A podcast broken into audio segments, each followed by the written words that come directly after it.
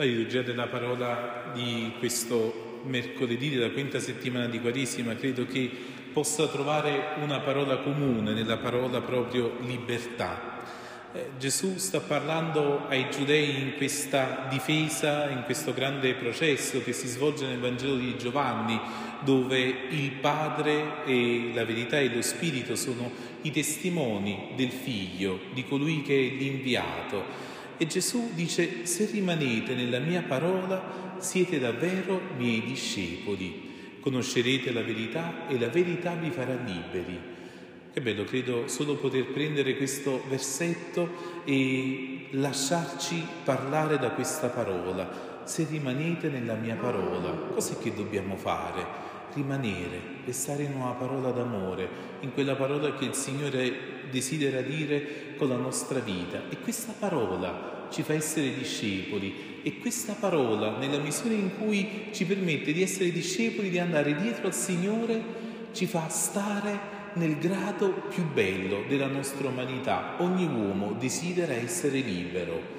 Forse eh, la ricerca di ciascuno di noi è proprio quella di entrare nella libertà. Ma quale libertà? Eh, quale libertà cerchiamo? Anche i giudei, questi israeliti che stanno parlando con Gesù, credono di essere liberi e Gesù smaschera al contrario la loro schiavitù, smaschera il loro peccato, il loro desiderio anche di mettere a morte Gesù, anche se si reputano figli di Abramo non è uno status la libertà, ma è una conquista. È la conquista di un popolo, quello del popolo di Israele, di uscire dall'Egitto, di uscire dalla schiavitù per essere figli di questo padre.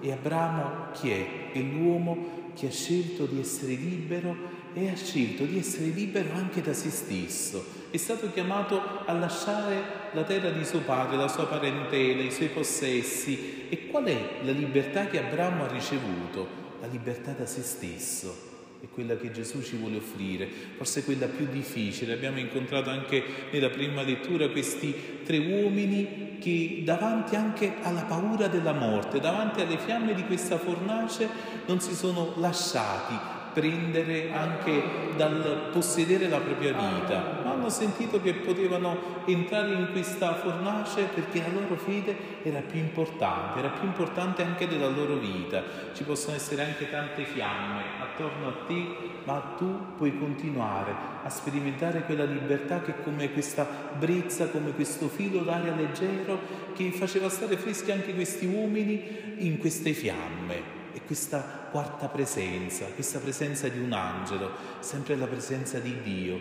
Quando siamo in quella verità, quando siamo nell'amore, ci guadagniamo sempre la presenza del Signore in mezzo a noi. E questa libertà così bella no? che, che, il Figlio eh, ci vuole donare. Eh, dice Gesù, se dunque il Figlio vi farà liberi, sarete liberi davvero.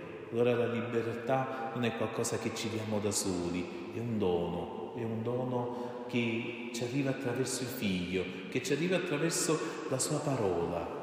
E allora il Signore ci conceda proprio in questo giorno di poter chiedere proprio questa, questa libertà che ci arriva attraverso il rimanere ancorati alla Sua parola, non una parola nostra, non a un nostro bisogno piccolo, a un desiderio grande come può essere grande la parola che Dio dice a noi, allora entreremo in questa parola, entreremo nello status di discepoli, di coloro che non si fanno lasciare guidare alle loro passioni, ma si fanno lasciare guidare dal Signore, dalla Sua parola.